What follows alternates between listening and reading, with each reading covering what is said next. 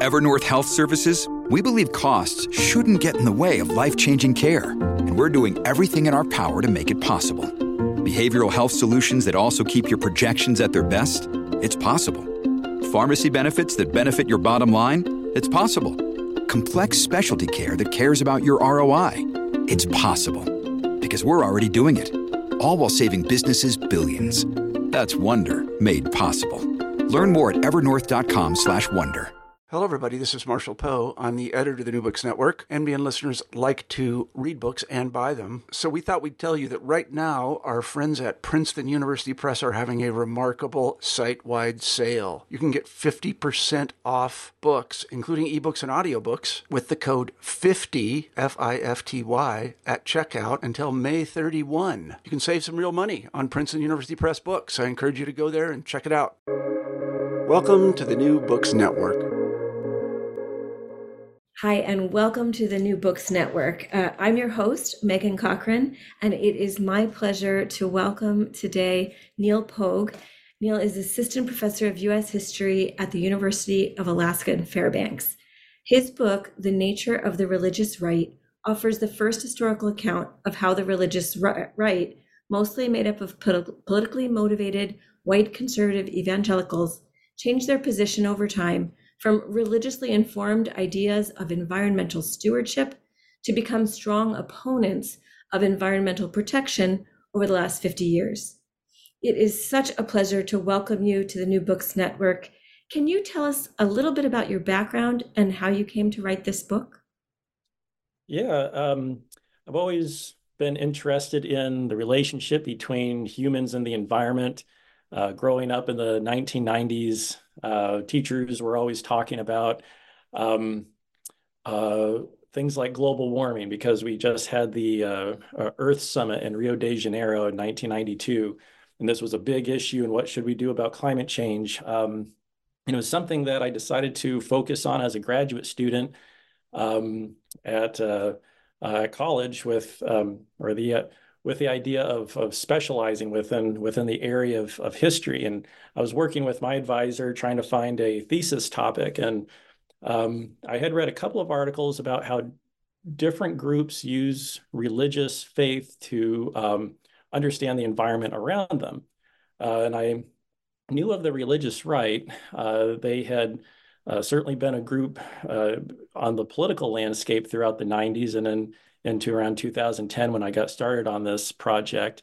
And I asked my advisor, I said, Did any, has anyone written a, a, history on this group and how they've come to hold um, a, a, viewpoint of uh, opposing the environment, specifically like denying climate change uh, as a reality? And he says, I, I don't think so. And I, the more I looked into it, it seemed that scholars had talked about this group that they have either always ignored the environment or they have always opposed environmental protection efforts.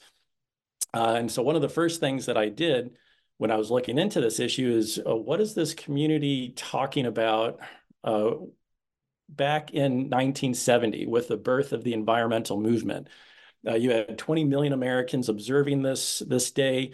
Uh, Congress recessed. Um, all you're of a sudden, Earth Day, or you're talking about Earth Day in 1970. Yes, Earth Day in 1970. Um, so uh, people are interested in it. What are uh, white conservative evangelicals doing in response to this observance.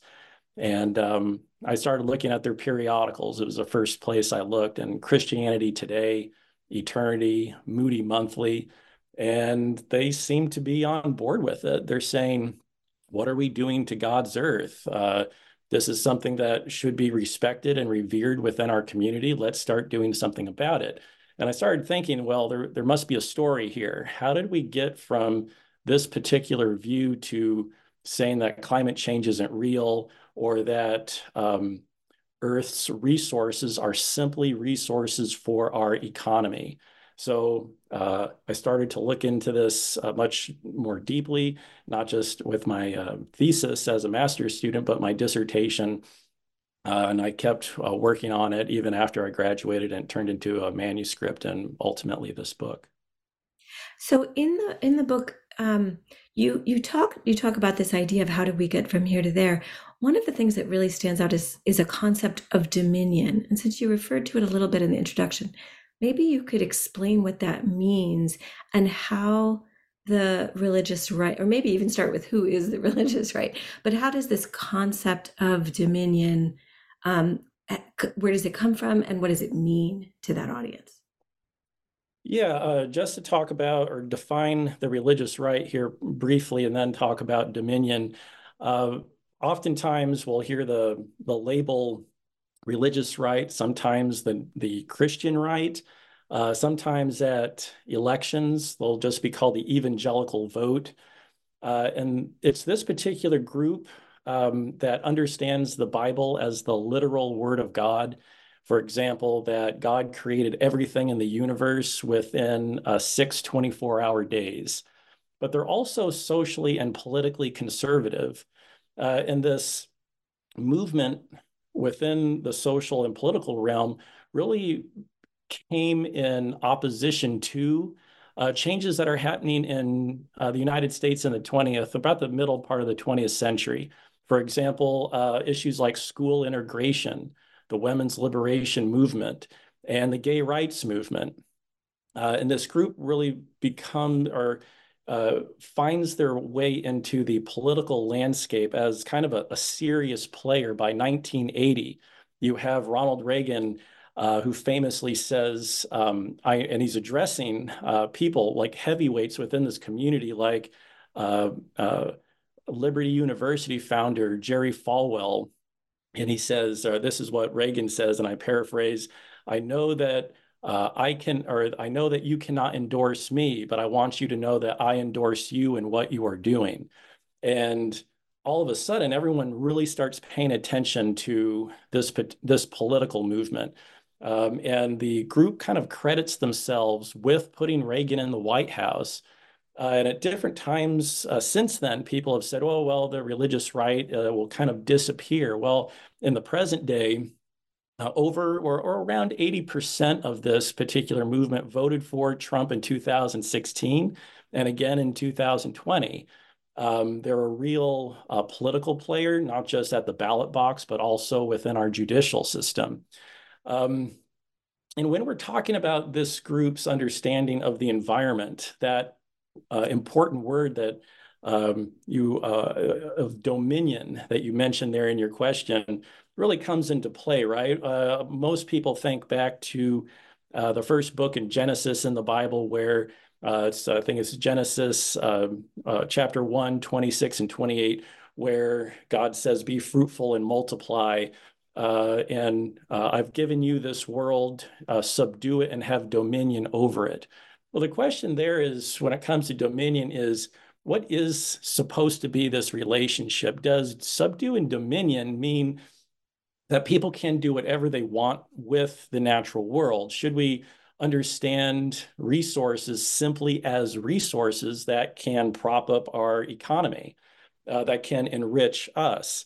Well, um, or can dominion also mean something like uh, humans are maybe the most important um, creation on the planet, but the but uh, we also share um, on a on a kind of like a, a familiar plane um, with with the rest of of nature and the other things that God created. Are should we have respect for the things that God created? Uh, and that's something that really plays into this community in the 1970s and the 1980s. And I call it uh, Christian environmental stewardship, the idea of being custodians of what God created. And this is really the idea or their interpretation of uh, what they are thinking of when they are talking about things like dominion in the Bible. Um, the other thing to kind of pay attention to, especially there in that, that first um, chapter in Genesis, is that when God is creating not just humanity, but all of creation, it is, it is mentioned uh, seven times in that first chapter that when God creates something, it says it was good. Uh, it's very hard to simply understand dominion as having total control over what God created when it was God's creation and, and their viewpoint. So that idea of understanding the world with reverence and respect. And it's not actually humanity's uh, gift to do whatever we want with it because um, it was believed that it was uh, owned by God. And there in the book, towards towards the end, I get into that uh, this community wants to turn these viewpoints into action by about the early 1990s. The Southern Baptist uh, Convention, which is made up of millions of Southern Baptists, uh, and their most are um, uh, religious right supporters. They uh, uh, they put on an environmental seminar in 1991. And their idea is to turn these ideas of stewardship into action. And on the flyers that they send out, uh, it says, um, uh, it has like a picture of the earth, and on it it says divine ownership. And that's a, a, huge argument that they're that they're making here in the early 1990s, saying, you know, we've had these views for a long time. Let's actually do something about them. Um, when you um, say these ideas at this time in 1991, you're talking about these ideas of environmental stewardship, of humans' role on Earth to protect the Earth uh, as God's creation in, in their language. Yeah. Yes, that, that's exactly correct. Um, and at that at that seminar, uh, they're talking about all the the dangers uh, that the environment is is being faced with due to uh, humans' uh, impact and our irresponsibility uh, here on the earth. And they're calling for people to to, to do something about it. And uh, climate change is a part of that. they have sent out flyers to people saying they they have a list of all the different dangers that that the earth is facing, and one is is climate change. They didn't have a problem with it uh, there at that seminar. Now that quickly changes there in the 1990s, but um, and this is what uh, again, if it goes back to the uh, how I got started on this project is, you know, that's that in of itself is really fascinating when we have a group uh, like the religious right that is seen as so entrenched in their views. Well, not so much when it comes to the environment, and that's what makes this such a such a great story. It really is a fascinating story. So here we are, it's the early 90s. There's this concept of environmental stewardship. It appears to be somewhat non controversial within the evangelical community. So, what happened? How did we get from that to name calling and and belittling of of the environmental efforts? It it just seems like such an extreme change. Can you tell us what led up to that and how did that kind of play out? Yeah, you have a, a resurgence or a, kind of like a renewed interest in the environmental movement in 1990. It was the 20th anniversary of the first Earth Day. And by 1992, you have the Earth Summit in Rio de Janeiro, where the world is coming together trying to figure out what to do about climate change. Well, uh, there's a, fascinating uh, group of studies or a, a scholarship by uh, sociologists uh, Riley uh, Dunlap and Aaron McCright. And what they show is that think tanks respond to what the world wants to do uh, when it comes especially to the Earth Summit in Rio de Janeiro uh, groups like the, the Free Enterprise Institute or the Cato Institute, these groups are coming together and they realize, okay, we need to start upping the amount of information to offer people an alternative, an alternative option. Uh, because as they find in, in their work, um, the American populace overall doesn't have a problem with climate change. It's the main uh, story they're being told by climate scientists through um, popular media sources. And so people are mostly on board with this. Well, um, these conservative think tanks start disseminating material saying basically three different um, three different answers to climate change. One is that it's not real. Two, if it's real, then uh, it's fine. The increased amount of CO2 is plant food. This will be great for our crops. All right. And then the, the third one is that if we do something about climate change, it's going to ruin our economy. Mm-hmm. So those are the three major storylines coming out of these conservative think tanks.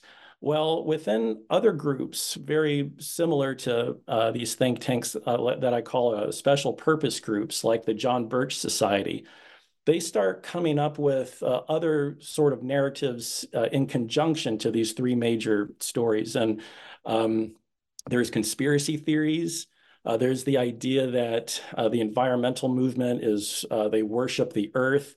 They call them a, a, new age movement, and also they come up with this conspiracy theory that uh, it's it's really a an attempt to destroy the United States, United States freedom, destroy our economy, and kind of turn the world into a, a, a new world order.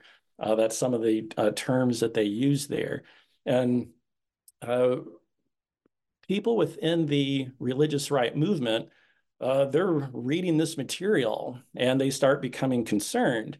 Uh, one of the people I mentioned about the um, uh, the Southern Baptist Convention, and they're putting on this uh, seminar there in 1991. Well, the the, organiz- uh, the organizers are getting letters from just regular everyday people, Southern Baptists uh, in places like Oklahoma, saying, uh, you should stay away from doing anything about the environment because uh, it's run by New Agers and they want to destroy the US, they want to destroy our economy.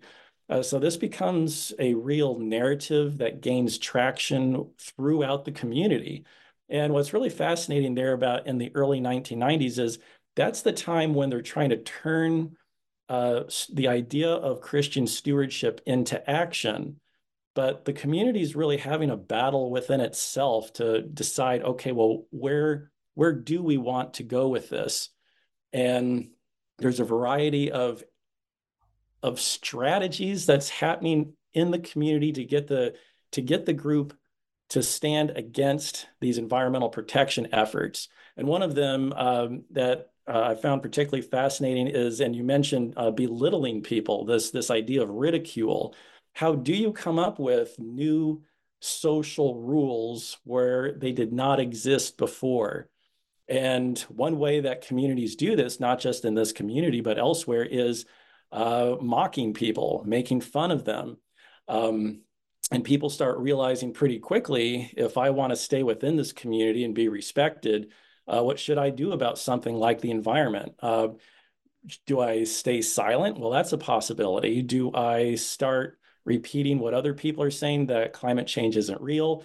Uh, that's also another possibility. Or do I keep fighting?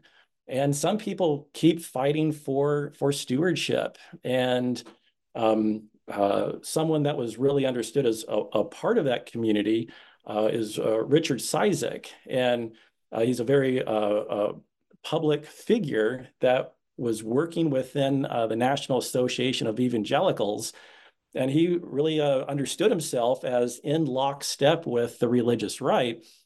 Well, uh, because he understood things like climate change in a in a different viewpoint than the rest of the community, uh, he lost his position, and he really starts seeing himself as being outside of that community. And you have other people with within the religious right that just decide, I'm just going to drop this issue. It's not worth it for me to keep fighting. And um, that's sort of this really fascinating struggle that you see here within the religious right community in the 1990s.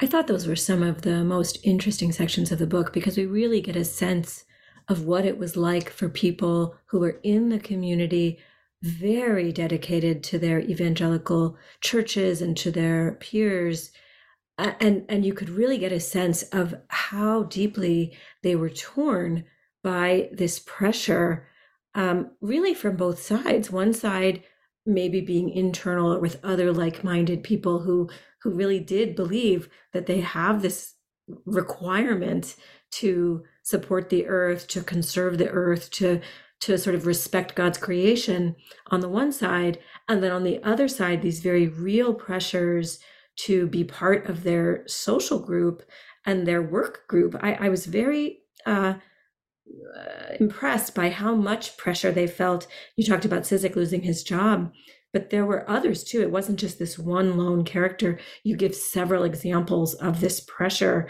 that was building in the community during that time. Um, can you talk a little bit about um, about how that played out? So you, you talked about the bit the way that the belittling was used as um, people would sort of get made fun of for supporting these radical creatures who were who were pro-environmental.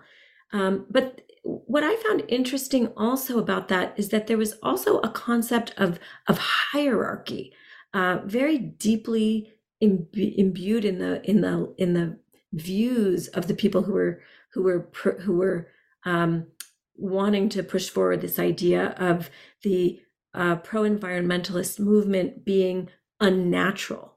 Um, and you you spent a, a, bit of time in the book talking about how they use this argument of it being unnatural. Can you explain what that was about? Yeah, uh, I think oftentimes we think of uh, when it comes to the environmental movement as uh, protecting wilderness, something that is separate from humanity, something that's outdoors. Um, but there's also what is what's natural uh, amongst humans, or what's uh, and I, I especially get into this with with chapter two. Like, what is the relationship between between people and nature? Are we a part of it, or are we actually separate from it? And this is a question that uh, is is is a huge issue uh, within, or a really interesting thing to explore within environmental history overall. Um, but amongst the the religious right community, uh, they they are thinking about well, what is my relationship to to God's earth, but what is also natural for for humans? How did God design humans to to actually uh, to to be, and what is our place in relationship to to God's earth? So kind of to, to repeat a, a, little bit of what I've already talked about, when it comes to God's earth, uh, they understand humanity as being the, the pinnacle creation or God's crowning achievement. That, in one sense, understands the rest of the environment as um, that humans are, are above it. Um, but at the same time, uh, the idea of, of stewardship going all the way back to, to 1970 uh, they also understand themselves as, as a part of creation. Well, beyond that, they're thinking about what is natural for humanity. And this is something that the religious right really pushes during the 1970s into the 1980s and even unto today. How did God design people to behave and see the world around them? And that's this sort of becomes a formula for uh, pastors to tell their congregations if you just follow this formula of how to live, how did God design humans, you're going to be a happier person overall. And oftentimes they're looking back to uh, the book of Genesis, where God creates uh, uh, Adam and Eve. This becomes an argument for a traditional marriage uh, within uh, religious right circles. You have uh, sort of um, religious right supporters like Phyllis Schlafly, who starts the Eagle Forum, uh, and she fights against things like the ERA. And she was interviewed um, in 1989. Uh, and she was asked, Well, what do you think about uh, liberation? And she says, Well, some people in the present day, and this is in 89, she says, um, I think it was a good thing. But she says, Overall, I think it's made women miserable. It's made their lives miserable or worse uh, for it. And she she didn't necessarily uh, say it outright that women were designed to get married and have kids, but she's saying it's just. But she does say it's it's kind of a a, a natural desire that that's when that's what God designed women to do, and that's how happiness can be obtained. And that idea of how God designed people is really uh, pervasive throughout this community and how they understand what is natural for people. And uh, it's kind of an interesting way to understand uh, that relationship between people and nature because they're really understanding people as, yeah, kind of above it, but also a part of it. And what is natural for humans uh, also plays a role in that. And I think that's what makes environmental history so, especially so um, fascinating, is this relationship between people and nature and the degree that we understand ourselves as a part of nature. So that was a really interesting lens to explore religious right culture, not simply the environment as something that's outside, but humans being a part of it. All one uh, sort of intertwined system, what where it sounds like what you found is that within the religious right, the roles of each of those players has a sort of preordained uh, definition, a sort of godly definition. And this idea that the environmentalists are, are coming up with, um, especially the, the strict conservationists, it seems like what they are one of the things they're responding to is that this goes outside of the natural relationships as God intended, um, because uh, in in their um, in their perceptions, um, particularly there was uh, some notice about an idea that maybe humans in that case were uh, were idolizing the earth, where they should really only be focused um, on God. Yeah, and I think this plays into the uh, kind of the conspiracy stuff that's happening there in the 1990s by saying that environmentalists worship the earth, um, that they're that that that they're worshiping the the earth goddess uh, Gaia, and this is something that um, really starts giving environmentalists a, a, a bad label, uh, so much so that um, religious rights supporters really don't want anything to do with it. And I'm not saying that that understanding of uh, environmentalists, environmentalists as earth worshippers is, is something new. It was an issue that people were talking about uh, going back to, to 1970, uh, but it becomes it becomes uh, uh, re-energized and reused to frame uh, environmentalists as something you don't want to have anything to do with because they have the you know designed order all mixed up in an unnatural uh, type way. Another area of the book I was I thought was completely fascinating was who was doing what. So uh, coming into the book, I thought, uh, and and maybe some of the listeners do too. I kind of thought, oh, they sort of act and think as a as a group. Um, but what you showed is uh, is a lot of variation, um, even when some people in the religious right community were very anti um, environmental things, you still show that there's quite a bit of uh, variability within the community. And you talked about some of the people who continued to make this argument for environmental stewardship despite losing their jobs. You know, we talked about that before. But one of the things I really liked about the book is that you show um, the some of the the variation within a group that I think a lot of people from the outside might look in and think, oh, you know, they all think and do the same things. But really, there's a lot of, of different ideas going on at the same time that are sort of competing for supremacy. And if I understood correctly, and this is one thing I wanted I want you to talk about, is it seems like a very small number of the total uh, was really pushing hard against the environmental movement. Um, but I wanted to ask you about that. Is it a small number, just the very, these very influential people like Jerry Falwell, um, but or was it or was it a? I know it became a bigger movement, but how did it play out within the sort of leadership of of the religious right? Yeah, uh, that's that's a, a, a really interesting question because uh, and it kind of goes back to this idea of how does a community come up with new rules where rules really didn't exist before, and especially how a norm gets uh, gets changed into something else. Because you had, uh, for example, in Christian educational material that was uh, used in teaching um, students in the K through 12 community uh, about the natural world, and stewardship was really the um, the gold standard throughout uh, in very conservative uh, type publications like Abeka Book or um, Bob Jones University Press. And then in science classes, they're hearing about, well, uh, uh, DDT, the, the pesticide, is something that really harmed uh, bird populations. Perhaps we should use other uh, uh, means to control pests.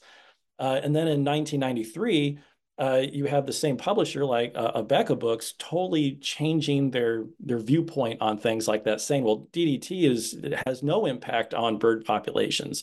Well, the question, you know, which which you bring up here is uh, that's that's really uh, you know well thought out is how do these norms change and I think people are uh, at the at the elite level are looking at each other, wondering what to do uh, you're having all this new information that people are struggling with uh, within the community and beyond. Um, you know, from the present day, it's kind of easy to say, well, um, uh, human cause climate change is it's a scientific fact. You know, they've done studies showing that uh, over 97% of climate scientists uh, believe that humans are a primary reason for climate change.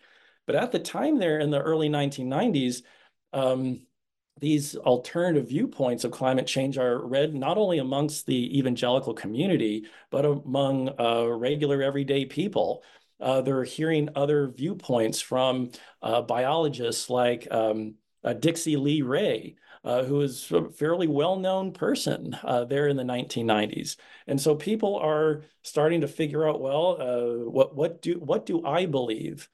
Um, and the leadership someone like uh, religious right co-creator Pat Robertson, uh, he had largely been in support of stewardship, uh, but he comes out with uh, with work in the 1990s in which he's actually working with political conservatives, in which they're really saying the environmentalist movement is a bad deal. We don't want anything to do with them. They're going to ruin our economy. And Robertson really just kind of goes along with the flow. You have someone like um, Jerry Falwell, who, who really uh, stakes, takes a strong stance against the environment early on. Uh, you have a story there about it's Sunday at, at his church, and his uh, university's biology club tells him that uh, they want the rest of the congregation to know that they are observing Earth Day. Well, what is Falwell going to do? He seems like he's uncomfortable with it, but students within his own university want to observe Earth Day and he kind of smashes them in front of everyone and saying, uh, well, the earth is going to end soon, so we're, we're not going to be a part of it. And I can just imagine being a part of that club, sitting there in church when your pastor and the founder of, you, of your university is telling you that you're on a fool's errand. You shouldn't really be doing this. Uh, he doesn't really stay on that argument. He changes it uh, throughout the 1990s. Um, but he always continuously takes a stand against it. But it's also really important to know that in the 1980s, he's not saying anything against the environment, or even during the 1970s.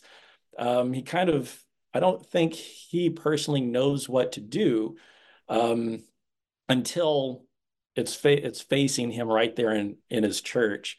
So I think it's sort of like um, how popular culture within any sort of community changes. You, I sort of see it as almost like a, a flock of birds moving from point A to point B. It's easy when the when the community is going in one direction, everybody knows where to go. But when a new issue or something presents itself, you might have a couple break off and go someplace. Well, the rest of that community has to decide well, do I follow or do I kind of stay with the status quo? And you kind of see the community here looking at each other, wondering what to do. And when Falwell, for example, makes fun of environmentalists in church, someone who wants to support stewardship is going to sit there, see everybody, not only Falwell make fun of environmentalists, but look at the people sitting next to you that are laughing along with him. And you know where the community is going. And you have to ask yourself, well, do I stay silent or do I say something about it? And it's often a lot easier when you think that the community has voted to move in a particular direction to say nothing. Uh, because saying something, uh, you'll probably get blowback, and that's just not within this community. That's we can we can see that around us within our community of friends, our local communities, or even our national community. Um, when it comes to okay, trying to take the temperature of where that community is going, and what do I believe and what do I want to share with other people.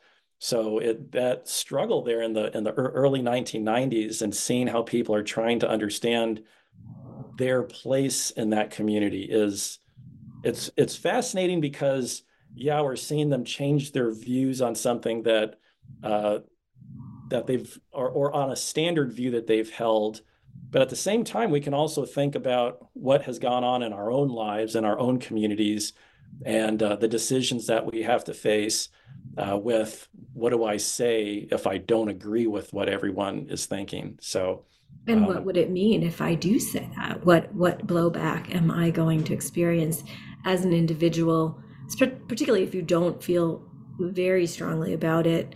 I, I, I can I can feel for for those people who are really struggling with that. Yeah. Um, you uh, in the book you um, you also well I, I don't know i don't know if this is on purpose but i was fascinated by the title um, and maybe i was reading too much into it but the title the nature of the religious right um, it sounds like you're saying hey this kind of thing this kind of cultural amorphous shift that happens over quite a long period of time could really happen in any in any culture. Um, but the title says the nature of the religious right and I just wonder if there's something in there that you think is specific to a religious community, um, or or is it is it more just a, a catchy title, or or something else other than that? Yeah, well, I didn't want it. Uh, I wanted the title to reflect that this is not just a um, a back and forth or a history of how this particular community understands the environmental movement. Yes, it's a part of the uh, uh, the subtext or the sub uh, the part of the uh, subtitle there. Um, but I also, uh, and I, as I mentioned before, they're they're thinking of of their place within the created order and that relationship between God and creation. Are they a part of the environment or are they not? Um, and so I think the, the nature of the religious right at least reflects that more nuanced view beyond just okay well what do we think of the environmental movement? Do we go along with them or do we uh, uh, say that we're we're in opposition? And um, so i think i was trying to reflect that that more more nuanced or more perhaps holistic type of understanding uh, when it comes to to people and and nature. Um, but i don't think there's anything specific when it comes to just understanding this community as being different unto itself, I think within our society, we, uh, at least amongst people outside of that community, we look at the religious right as militantly entrenched in their views. And oftentimes we say, well, I, I don't understand those views. And that's something I, I totally disagree with. And we kind of separate ourselves from that group. But we kind of see here throughout the, this history, uh, really from the late 1960s to the present day, they're kind of struggling with issues in a very similar way that other communities do, uh, that their views are changing over time. Um, and it kind of kind of makes uh, this group more interesting than just understanding them as that group over there that I don't understand and I just disagree with them. Yeah. Um, so the last chapter before the conclusion um, is called It Could Have Taken a Very Different Path. Can you talk about that? What what are the other paths that could have been taken and and and and what what were you what what, what are you hoping that readers take from that? Well, that's uh, uh that's from the uh, Southern Baptist Convention's employee. Uh, he's retired now, named uh, Richard Land.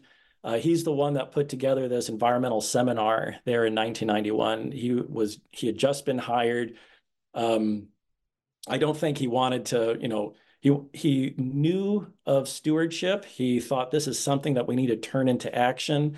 But by about in 93 to 1994, he just drops the whole thing. And this goes back to that idea of, well, he can see where his community is going. He's not willing to put himself out there anymore uh, and have to re-explain what stewardship is and how that's different from the environmental movement. Uh, and when I interviewed him in 2017, he said, he said it could have taken a very different path. They could have embraced the idea of stewardship uh, that they had for over 20 years and say, let's let's actually just stay with this. Um, and he blames in the present day, he, or at least in 2017, when I spoke to him, he blames environmentalists and uh, what he understands is uh, their, uh, their earth worshiping type approach uh, that uh, he says this is why we don't want anything to do with them.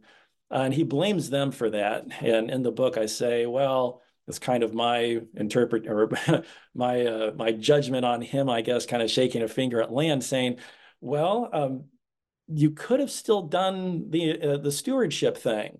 He was right, and he had to repeat this over and over and over again to his community there in the early 1990s, saying stewardship is different. We aren't environmentalists.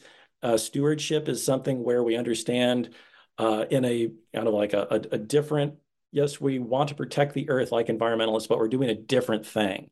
And they could have done it. Um, and their opposition to environmental protection, and I also mentioned this uh, in the book, it's not really backed up by theology. It's more social, it's more political. It's uh, the sort of a religious right uh, identity here that we're seeing being created uh, there in the early 1990s. So it really didn't have to be that way, um, which is what I think Richard Land was reflecting on during that interview. But now he's certainly in lockstep with the rest of his community. And I kind of point that out there in the book, again, kind of shaking my fingers, saying, well, you were right at one time. It could have taken a different path. It didn't have to go down this way. And you're kind you were kind of went along with it. It sounds uh, like, uh, a little bit like when someone says, "Look what you made me do." yes. you know, rather than taking responsibility for your for your own actions completely. Um, and if I just could uh, throw in one more thing there, eh, I also uh, make the point that a reader who who is working through this book, we can, in someone who's not a part of the religious right movement or an evangelical or or or, or any part of that group, we can pass judgment on that group and say, well, you're not supporting the environment. But even amongst um, everyone is is is still a part of our community overall when we vote at the ballot box or uh, consume products at at any store uh, we can th think of ourselves as oh well i'm not a part of that group therefore i'm i'm you know self-righteous or i'm making the right decisions uh, but oftentimes we find ourselves um, kind of making uh, non-environmentally friendly decisions and I kind of bring that up there at the very tail end of the book, saying that both Demo- for both Democrats and Republicans, the economy is always the number one issue at election times. Um, we can sort of pass judgment on something like the religious right, but you know, we also should should think about what what we're doing um, as as well. And we're all always not making the right decisions. for sure, that I think we can all sort of quietly admit that we don't always do exactly what we know is the best for the earth or for the world overall. Um, I want to go back to something very quickly if we have a few minutes.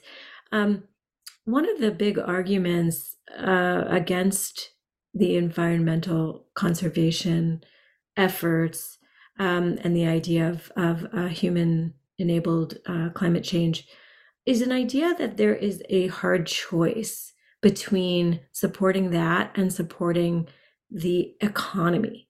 Um, and eh, eh, to me, I had to actually go back a couple times to really understand why is that such a hard line choice? Um, because a lot of the rhetoric outside of the community is about uh, climate activism, you know, goosing the environment. Uh, sorry, goosing the economy. Um, and I, I, realize, you know, people have lots of different opinions about that, but it comes through throughout the book that this is an underlying like truism within the argument that there's a choice and choosing the environment is is choosing against the economy and the well-being of humans can you just explain why that's so deeply felt as a as a duality i think because it it, it takes something that is uh, a complicated issue and simplifies it i think people want a more uh, simplified narrative when it comes to issues. And the environmental movement, uh, particularly the, uh, well, I'll, I'll, I'll, I'll kind of answer this as so, something that we talk about in my environmental uh, studies and uh, history classes. And um, I ask students, what, what do you think of when you hear the word environmentalist? And someone will raise their hand and say, well, a, a tree hugger. And I say, okay, well, the, the term tree hugger, I say, what, what does that mean? Uh, that means um, re really removing yourself from uh, being a consumer, buying things, and just doing everything that supports the environment. And one of the things that people think about in connection with that are uh, environmental groups like Earth First, uh, co-created by um, Dave Foreman. And in his uh, in his book on being an eco warrior, he says he wants a, like wilderness to be untouched by humans. And he really has this problem that he talks about in, in his book saying, well, I have to live and therefore I have to consume things like uh, food, I have to wear clothes, I have to get from point A to point B, and therefore I'm using energy, fossil fuels, and things like that. But yet, um, I want wilderness to be untouched. He's like, how do I live in this world? Um, and that's kind of the um, the narrative that people kind of come to this conclusion of either I'm a consumer and I'm destroying the world and I'm a, a, a supporting the economy, or uh, I'm not impacting it at all. And I think we see this in films like Avatar. You have uh, the Na'vi on Pandora, and hmm. where do you see them farming? They don't farm. They they they like live in nature, and they uh, they do. Eh, there's one part where they kill a couple of sort of like wolves in the very beginning part of the film, but after that, they are like one with nature. And this sort of narrative of being one with nature, either I'm living like the Na'vi in in uh, in Avatar, uh, or I'm destroying it. And this just isn't a, a part of um, the, the religious right and how they're understanding, okay, are, are we, do we go along with environmentalists or do we just support the economy? Uh, this is a very old narrative within the United States uh, when it comes to um, how we understand what is actually uh, nature and what is what is not. Um, and we, we uh, just to throw out another popular culture thing, we see this in uh, the 1990s uh, film of uh, Disney's Pocahontas, where she sings about her relationship to the natural world, uh, and in contrast to John Smith's, who uh, who wants to shoot everything. Right? It's sort of like this um, environmentalist, um, eco-friendly viewpoint, and the economy's bad. Or we could even go back to Ted Turner's uh, Captain Planet uh, cartoon in the 1990s of these big industries that just want to stamp out uh, the environment and throw away toxic waste everywhere. Um, well, this it becomes a lot more complicated when we see when we realize, well, we are a part of the natural world. We do have a place in it. We to simply live, we have to consume things like like food, but then it the complicated aspect comes to how much do I consume? At what level do I say it needs to stop? Well, you have a, a, a fundamentalist or an evangelical uh, intellectual named Francis Schaeffer who's thinking about this stuff even in the later part of the 1960s. And he writes that book called um, Pollution and the Death of Man. And it's a really fascinating way, a way he understands protecting God's earth.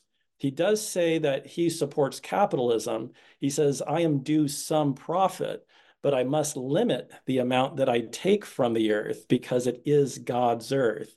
And that kind of comes back to this larger conversation that the religious right's having and our wider society is having about how do I understand how much can I take from the environment? What is the what is the right way to do it? And I think when you have uh, like a politician like uh, uh, President Biden talk about, well, uh, how do we have a strong economy but take care of the earth? His answer is green jobs. Mm-hmm. Whereas a uh, environmental advocate like Greta Thunberg, uh, she's saying we have to consume less. We need to start rejecting this idea of, of consumer culture. And that's something that, again, is just not the religious rights uh, struggling with. We all are when we go to a store and we buy something. We have to realize, well, where does this product come from? Who were the people that worked on this project or product? Uh, and what is this doing to the local environment where this product was made? And oftentimes it's easy to just see the product on the shelf and disconnect it from where it came from um, because it's so easy to consume, right? Either online or in the store. Um, and when we make these decisions, it's just not a consumer decision, it's also an ethical decision. And we have to think about when we go watch a movie like Avatar and we root for the Na'vi, and then we leave that movie theater, uh, what are do we uh, do we identify with the protagonist or the the villains when we're buying things that may be comparable to like unobtainium in in the movie Avatar when we're making those ethical decisions in the store. Right. It's there's so much gray area, and there is some um, benefit for for clarity of message when you can simplify it down into um, what what is sort of accepted, not accepted, good, bad. There's something very palpable and and uh, accessible about simplifying that. Um, and I, I, love the way you bring that out in the book. Um, so we're getting to the end. I'd like to ask if there's anything else you want to say about the book, or if there's a key message that you want people to walk away from the the conversation and sort of take away from it uh, before they get to read the book, because I strongly recommend reading the book. Yeah, the uh, the big thing overall is that uh, this community that we often see as militantly entrenched in their views um, changed at least with the idea of uh, the environment uh, for 20 years. They supported eco-friendly uh, ideals. and this is surprising. Uh, it's it's uh, kind of like a new uh, view of of how this group understands the world around them, um, and it's just not a. And if we can expand it beyond just the book, this idea that views can change amongst a, a group like the uh, religious right uh, suggests to people in the present day that uh, perhaps these views can change again. I kind of mentioned that there in the introduction that perhaps we can have conversations within our very politically polarized society to uh, make the world a better place, find mutually beneficial solutions to things like climate change and the fact that their views changed over time suggests again that perhaps they can change again. Now, that may be overly hopeful, but it's at least a kind of a starting point and a way that we can use history to beyond just something that happened in the past to uh, understand ourselves in the present day and make better decisions in the future. Well, that is a great way to leave it. So, the very last thing I'll ask um, is if you have a recommendation for our listeners of something for them to read, either something of your own or something else. Well, of course, this book is the best book that's ever been written, Nature of the Religious, right? But um, I would uh, also support uh, reading Robin Globus Veldman's a book called the uh, the Gospel of Climate Skepticism.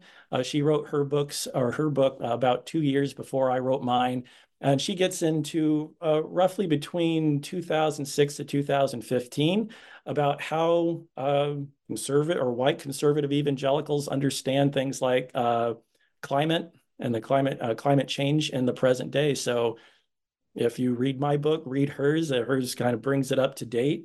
And also, um, just to throw in one more, Strangers in Their Own Land by uh, Arlie Russell Hochschild. That's another great book uh, in which uh, both uh, Veldman and Hochschild, uh, their, um, their book is largely them interacting with people on the ground in, uh, in the American South and trying to work with them and understand how they understand their, their religious faith, the economy and their place and relationship with nature.